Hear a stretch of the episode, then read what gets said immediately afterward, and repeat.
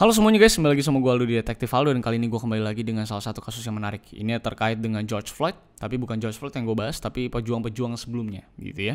Nah, sebelum itu gue ingin berterima kasih kepada kalian yang sudah berdonasi pada saat gue mengkampanyekan yang namanya pengolahan limbah plastiknya Pak Min bersama dengan Rehab. Nah kali ini gue yang menyuarakan kembali karena memang kampanyenya belum mencapai titik maksimum dana yang dibutuhkan. Sampai detik ini banyak hal-hal yang belum bisa dibangun. Seperti alat untuk recycle-nya aja itu membutuhkan dana sekitar 64 juta dan belum tercapai. Dan untuk membangunkan rumah-rumah kepada para pengepul sampah plastik dan Pak Min juga itu juga belum tercapai. Dan karena corona, ketersendatan dana juga pembangunan sempat ditunda. Dan baru akan dilanjutkan di nanti hari Senin depan. Nah menurut gue ada bagusnya untuk kalian bisa ikut berdonasi karena sampah plastik adalah salah satu ancaman bagi ekosistem kita ya.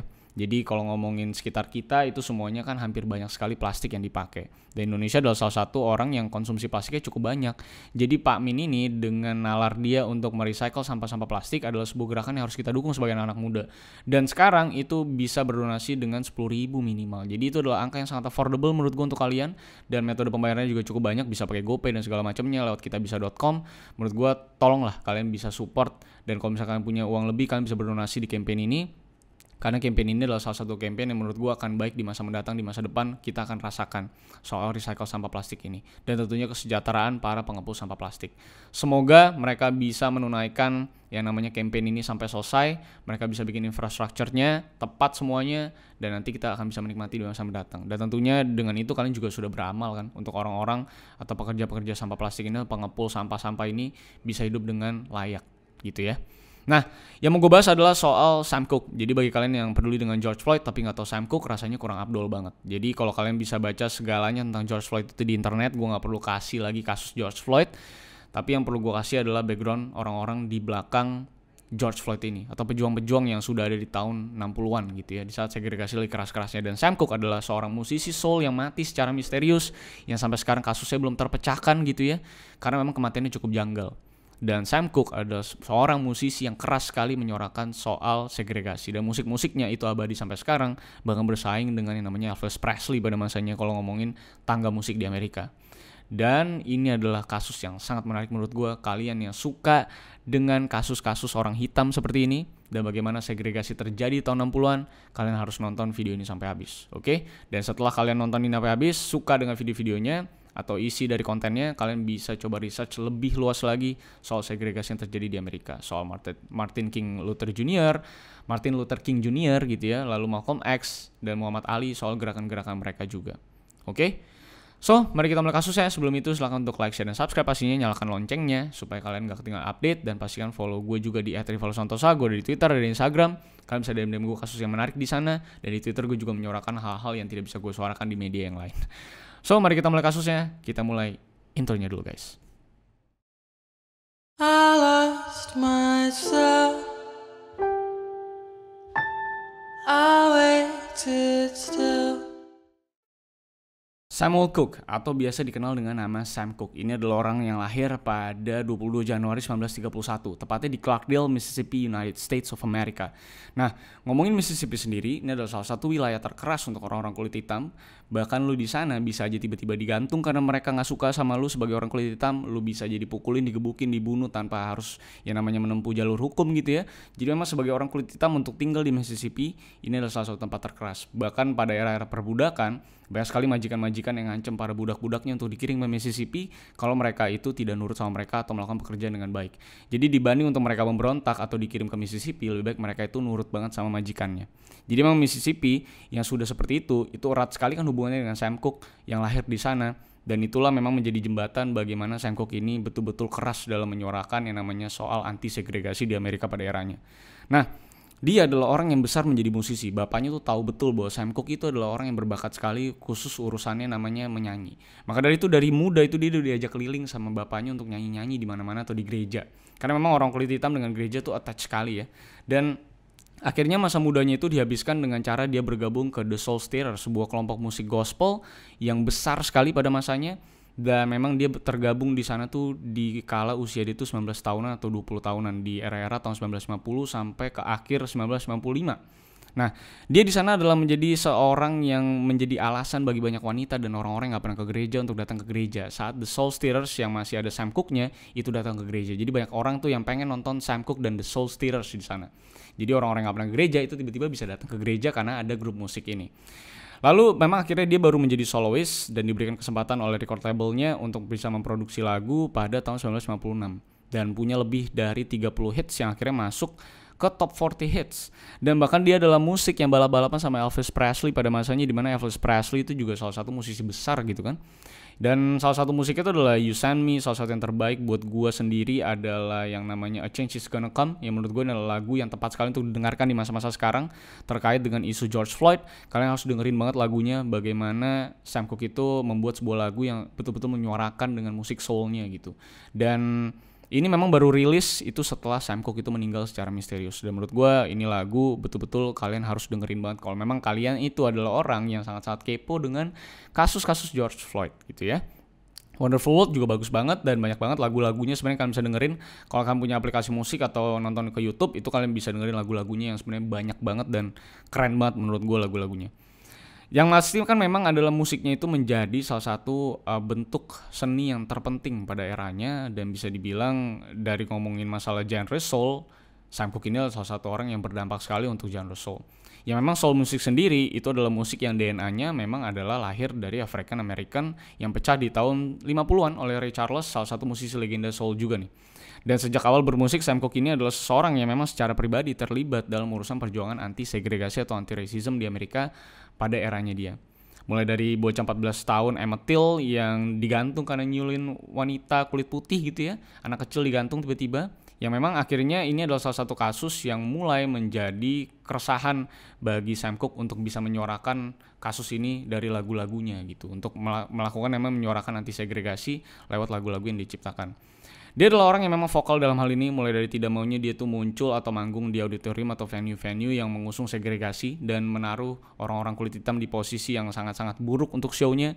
Jadi biasanya tuh orang-orang kulit putih tuh biasanya ada di atas gitu ya, untuk nontonin dia dengan spot terbaik. Nah biasa orang-orang kulit hitam tuh ditaruh di bawah gitu, atau ditaruh di tempat-tempat yang memang tidak layak gitu untuk nonton sebuah show. Jadi si Sam Cooke ini tidak pernah mau show di tempat-tempat tersebut. Dan biasanya ancamannya tuh lu bisa dibunuh aja tuh karena memang mafia su erat sekali dengan yang namanya show-show atau musik di Amerika pada era-era tersebut lu bisa lihat bahwa memang wastafel aja kan pisah ya pas dulu ya. Itu bioskop pisah taksi juga pisah bahkan meja aja untuk makan aja masih pisah gitu di restoran.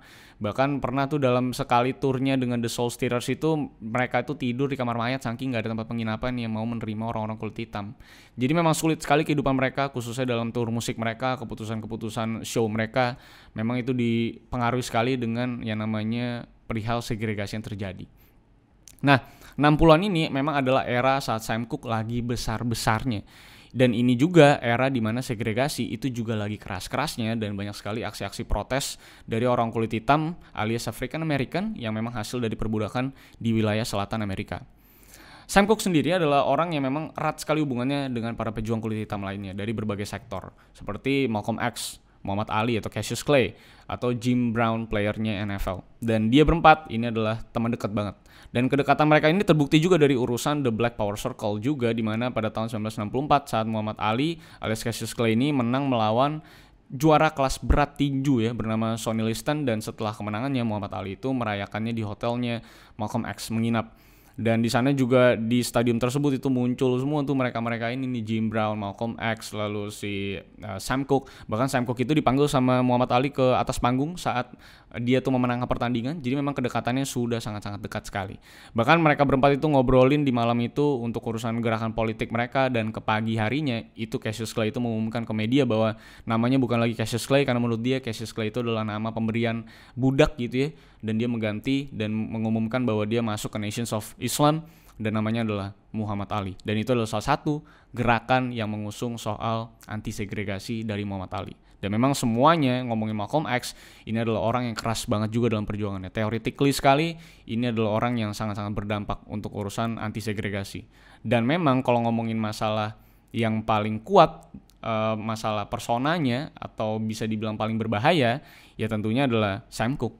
Karena dia adalah orang yang bisa dibilang menyuarakan lewat musik gitu. Di mana semua orang tuh bisa menikmati bahkan orang kulit putih pun menikmati. Bahkan dia adalah orang yang memang sangat berbahaya dilihat dari berbagai pihak kulit putih karena memang show-shownya itu udah masuk ke TV-TV jadi banyak sekali orang-orang kulit putih yang akhirnya menikmati musik-musiknya dan coba mendengarkan musik-musiknya dan tentunya kan takut gitu orang-orang kulit putih bahwa nantinya orang-orang kulit putih yang nonton-nonton ini juga ikut memperjuangkan anti segregasi dan anti racism gitu Bahkan Sam Cooke ini adalah salah satu orang hitam yang pernah masuk TV show-nya Dick Clark yang biasanya isinya tuh orang putih semua.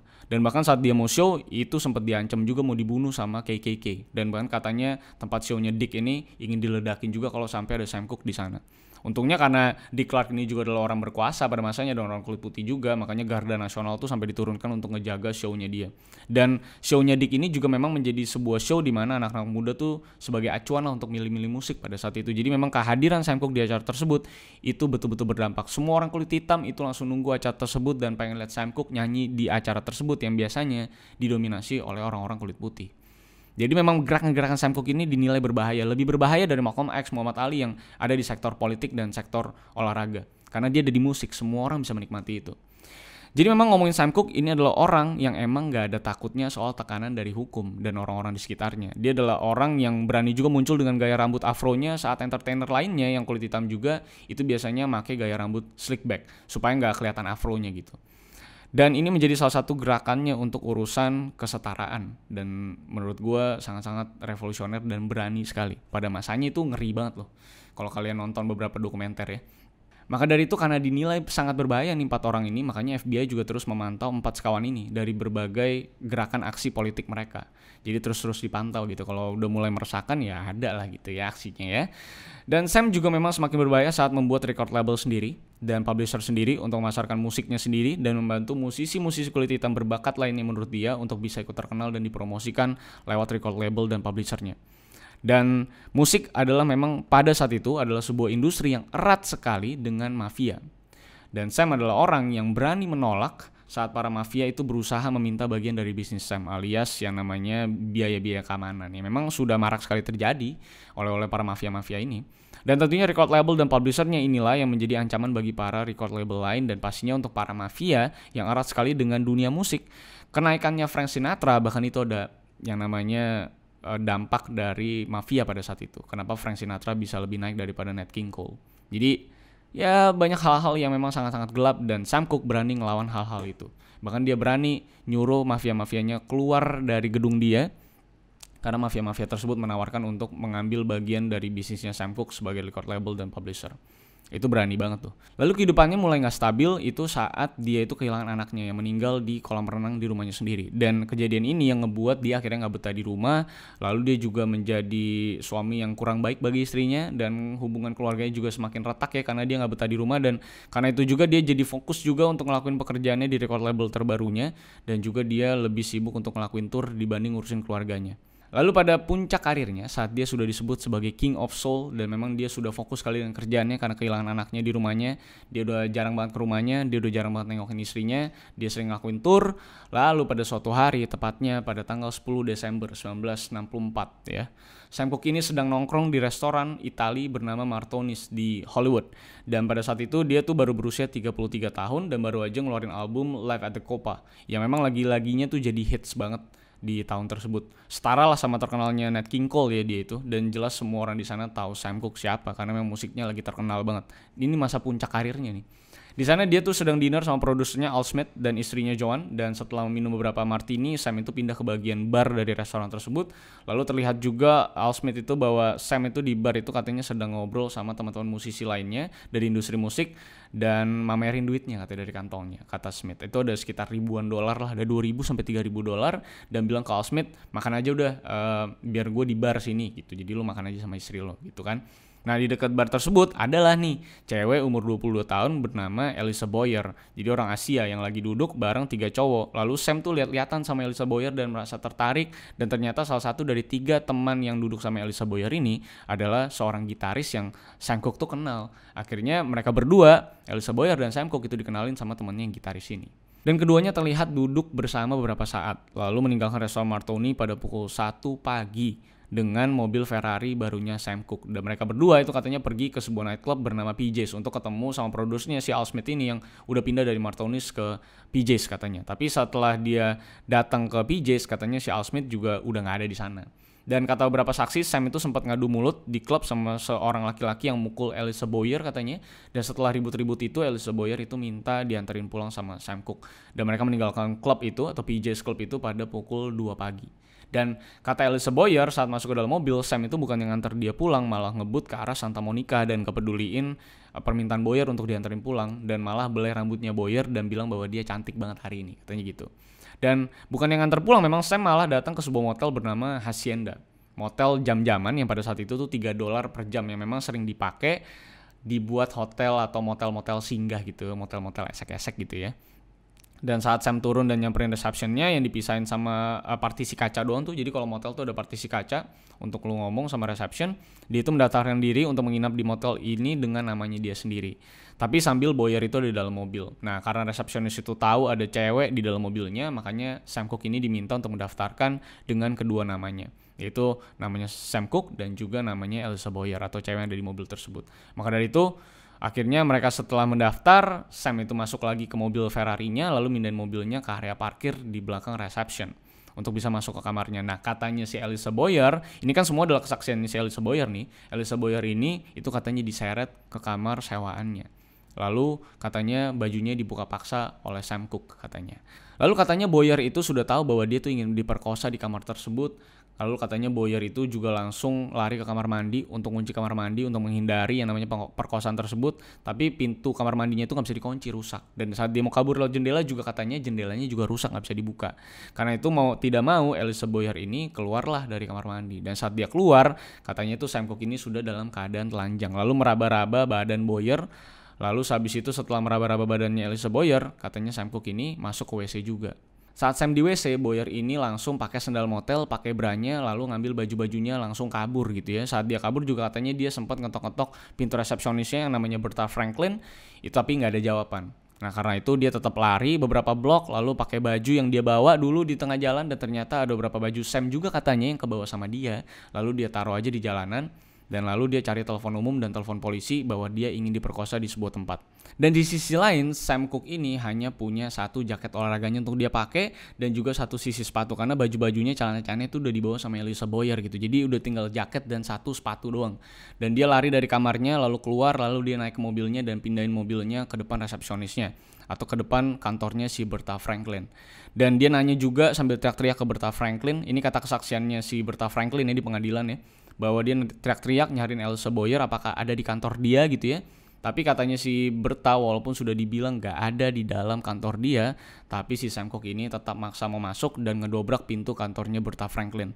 Lalu megang tangan Berta sambil nanya di mana Elisa Boyer ini. Lalu karena panik, Berta itu langsung berusaha melepaskan diri dari Sam dan terjadi pergulatan dan katanya Berta ini sampai ngegigit si Sam juga dan mukulin dia untuk lepas dari Sam. Sampai akhirnya Berta lepas dari genggaman Sam lalu ngambil senjatanya di dekat TV lalu nembak sebanyak tiga kali. Tapi yang kena itu hanya satu dan itu di dadanya si Sam Cooke dari jarak dekat. Dan kata-kata terakhir Sam kepada si Berta Franklin adalah Lady you shot me. Dan katanya Berta, Sam itu masih bangun lagi setelah ditembak sampai akhirnya Berta itu mukul kepalanya si Sam Cooke dengan sapu sampai akhirnya polisi datang dan Sam sudah dalam keadaan tewas dengan keadaan cuma pakai jaket dan telanjang dengan satu sepatunya seorang musisi soul yang lagi pada puncak karirnya itu ditemukan meninggal dengan keadaan yang segitu rendahnya. Telanjang pakai jaket olahraga sama sepatu satu dan di motel murahan. Jadi cukup aneh kan ya? Nah pada pukul 6 paginya, istrinya Barbara Cook ini mendengar kabar kematian Sam dan histeris dan nyoba ngelindungin tentunya anak-anaknya dari berita duka ini. Setidaknya itu semua adalah kisah dari Elisa Boyer dan Berta Franklin di pengadilan yang memang keduanya menjadi saksi kunci dari kisah kematian Sam Cooke yang sangat-sangat janggal. Nah kejanggalan ini mulai dari saat persidangan. Pengacara Sam Cooke ini hanya diperbolehkan bertanya satu pertanyaan oleh persidangan di saat Boyer dan Berta Franklin ini bisa selama-lamanya ngomong dan ceritain versi mereka dengan nyaman.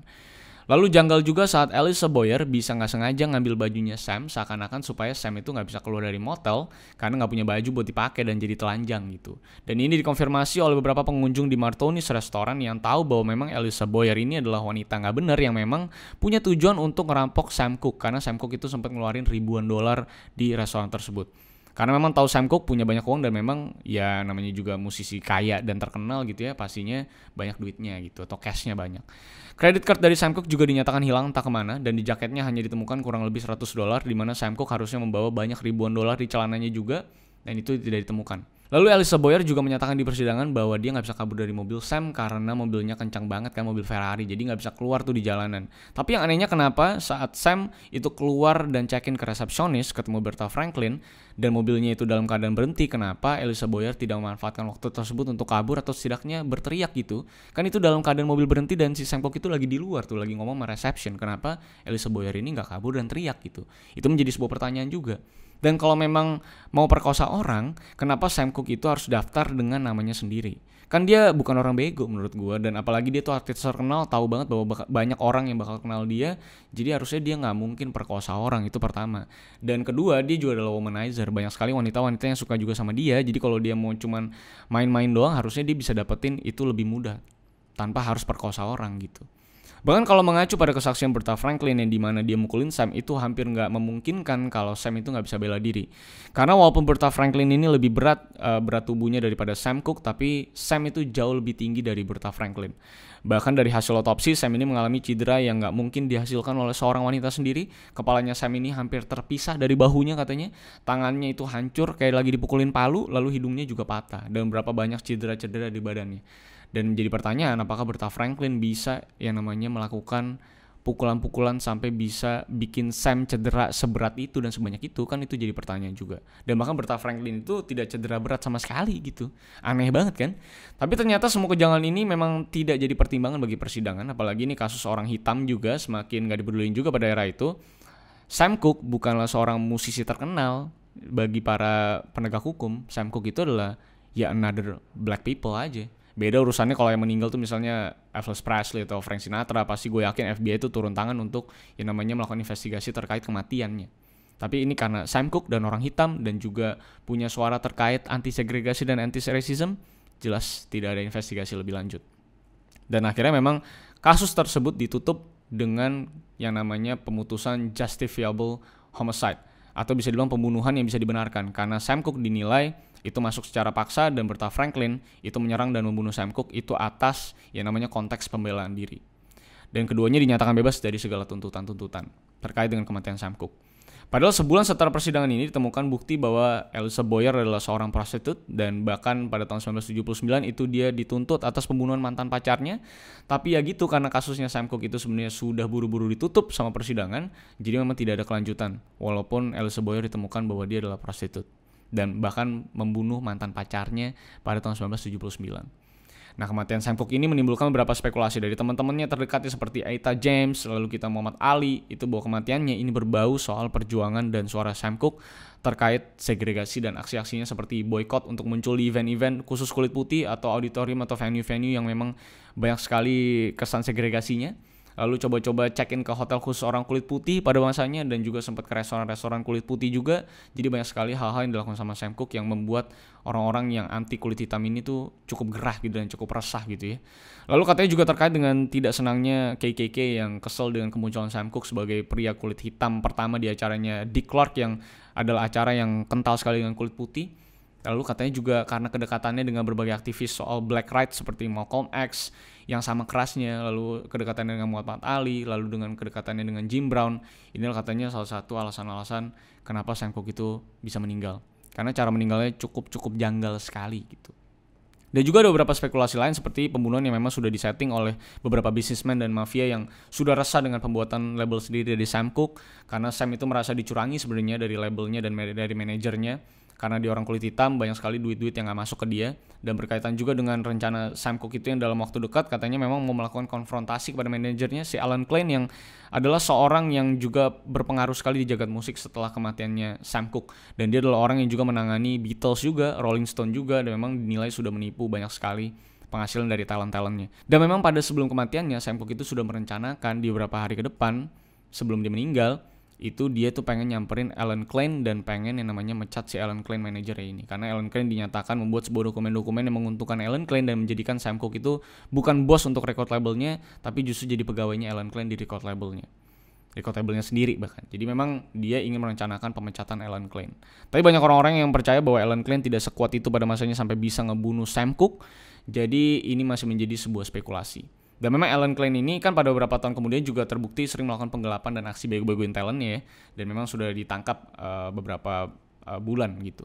Bahkan Barbara Cook ini ya adalah mantan istri atau jandanya dari Sam Cooke ini juga sempat dicurigai sama beberapa orang karena pada pemakaman Sam Cooke itu ada seorang bartender yang memakai cincin kawinnya Sam Cooke dan juga jam tangan dari Sam Cooke. Dan bahkan Barbara Cook ini menikah dengan backing vokal dari Sam Cooke juga. Jadi ada beberapa hal yang cukup janggal. Sampai kini siapa pun yang mencoba membuka kasusnya Sam Cooke itu kembali selalu saja tidak bisa menyelesaikan dan berakhir dengan gelap. Orang-orang juga ngomongin bahwa Sam Cooke itu terlalu besar di masanya dalam menyuarakan keadilan apalagi untuk orang-orang yang berkulit hitam seperti dia. Elvis Presley juga menyatakan bahwa Sam Cooke itu terlalu berisik gitu ya, terlalu berisik. Jadi mungkin dia dibungkam gitu. Dan banyak sekali orang kulit hitam yang berpengaruh yang nggak sempat melewati tahun 60-an ya, kalau misal kalian tahu ya. Itu mulai dari Malcolm X yang mati juga dibunuh, Martin Luther King itu juga dibunuh, Medgar Evers seorang aktivis itu juga dibunuh. Semuanya meninggal di tahun 60-an dan nggak nembus di ke-70-an. Setidaknya kita tahu bahwa dari tahun 50-an sampai 60-an ngomongin segregasi memang sudah menjadi isu yang sangat-sangat diperjuangkan oleh orang-orang kulit hitam di Amerika dan beberapa kali memang sudah pecah konflik terkait isu ini. Dan mungkin suatu saat nanti kematian Sam Cooke yang penuh misteri dan terasa nggak masuk akal ini bisa terbukti. Dan siapa otak di balik kematian Sam Cooke di masa kemasannya dalam musik dan perjuangannya melawan segregasi di Amerika. Dan setidaknya lagu A Change Is Come akhirnya memang dirilis setelah kematiannya dia yang sebelumnya melalui beberapa pemotongan lirik dan juga sempat nggak mau diliris karena memang pihak manajernya itu takut bahwa musik ini bisa mempengaruhi yang namanya sales dari musik-musiknya Sam Cooke. Takutnya banyak orang-orang kulit putih yang akhirnya jadi tidak suka sama Sam Cooke karena yang kali ini lagunya terlalu vokal sekali dan terlalu bold sekali soal segregasi. Tapi akhirnya memang akhirnya dirilis setelah Sam Cooke ini meninggal dan menjadi hadiah terbaik Sam Cooke dari perjalanan musiknya dan musiknya abadi sampai sekarang dan menjadi selalu reminder bagi orang-orang kulit hitam bahwa Sam Cooke pernah hidup dan memperjuangkan soal anti-racism di Amerika. Dan memang spekulasi terkerasnya adalah memang Berta Franklin itu katanya adalah orang yang bekerja sama dengan pihak mafia dan katanya dia juga adalah mucikari ya. Jadi hubungan Elisa Boyer dan Berta Franklin itu ada katanya dan ada mafia di tengah-tengahnya yang memang merencanakan pembunuhan Sam Cooke ini. Tapi lagi-lagi semuanya masih konspirasi, masih banyak hal yang perlu dibuktikan nanti di masa mendatang mungkin setelah mungkin ada teknologi-teknologi yang bisa membongkar sebuah kasus-kasus misteri gitu ya mungkin aja atau mungkin nanti saat orang-orang kulit hitam memang bisa betul-betul sejajar dengan orang-orang kulit putih mungkin kasus ini bisa dibuka kembali karena kematian Sam Cooke adalah kematian yang paling memukul keras di era 60-an saat dia di puncak karirnya dan memang dia lagi sedang menyuarakan banyak sekali hal-hal baik soal orang kulit hitam dan coba menyetarakan derajat orang kulit hitam. Dan menurut kalian konspirasi mana yang yang bisa dibilang paling viable atau yang paling memungkinkan? Menurut gue sih memang rasanya Elsa Boyer dan Berta Franklin itu orang yang bekerja sama, yang satu mucikari, yang satu prostitut, dan tentunya ada mafia di tengah-tengah yang memang menitip pesan untuk mereka bisa membunuh Sam Cooke. Atau mungkin ada orang-orang atau mafia-mafia yang datang ke tempat itu untuk membunuh Sam Cooke dan bisa akhirnya kan membuat Berta Franklin dan Elisa Boyer ini keduanya punya kesaksian yang sama dan satu storyline gitu. Cukup aneh gitu ya. Ya sudahlah, itulah dia kasusnya Sam Cooke. Jadi menurut gue sebelum kalian peduli dengan kasusnya George Floyd, rasanya ada baiknya untuk bisa mengenal terlebih dahulu para pejuang-pejuang sebelumnya seperti Malcolm X, Martin Luther King Jr., lalu Sam Cooke juga salah satunya. Kalian bisa dengerin musik-musiknya. Dari musik-musiknya kalian bisa tahu bahwa perjuangannya begitu keras ya soal anti segregasi dan penyetaraan hak asasi manusia khususnya orang-orang kulit hitam di Amerika. So itu aja bisa gue sampaikan. Terima kasih yang sudah nonton sampai akhir ini. Silahkan untuk like, share, dan subscribe pastinya. Dan juga follow gue di @rivalsantosa. Gue di Instagram, ada di Twitter. Kalian bisa dengerin gue kasus yang menarik. Nantinya gue akan baca satu persatu pastinya. Tapi tidak bisa gue bahas karena banyak banget men. Tapi terima kasih yang udah DM-DM ya. Karena dari kalian juga muncul referensi-referensi yang menurut gue menarik untuk gue baca. So, sampai jumpa di kasus-kasus selanjutnya karena masih banyak kasus-kasus yang menarik untuk bisa kita bahas dan kita kupas. So, see you on the next case guys. I lost myself.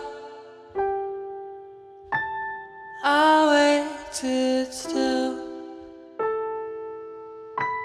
for a glimmer to arrive. I know it.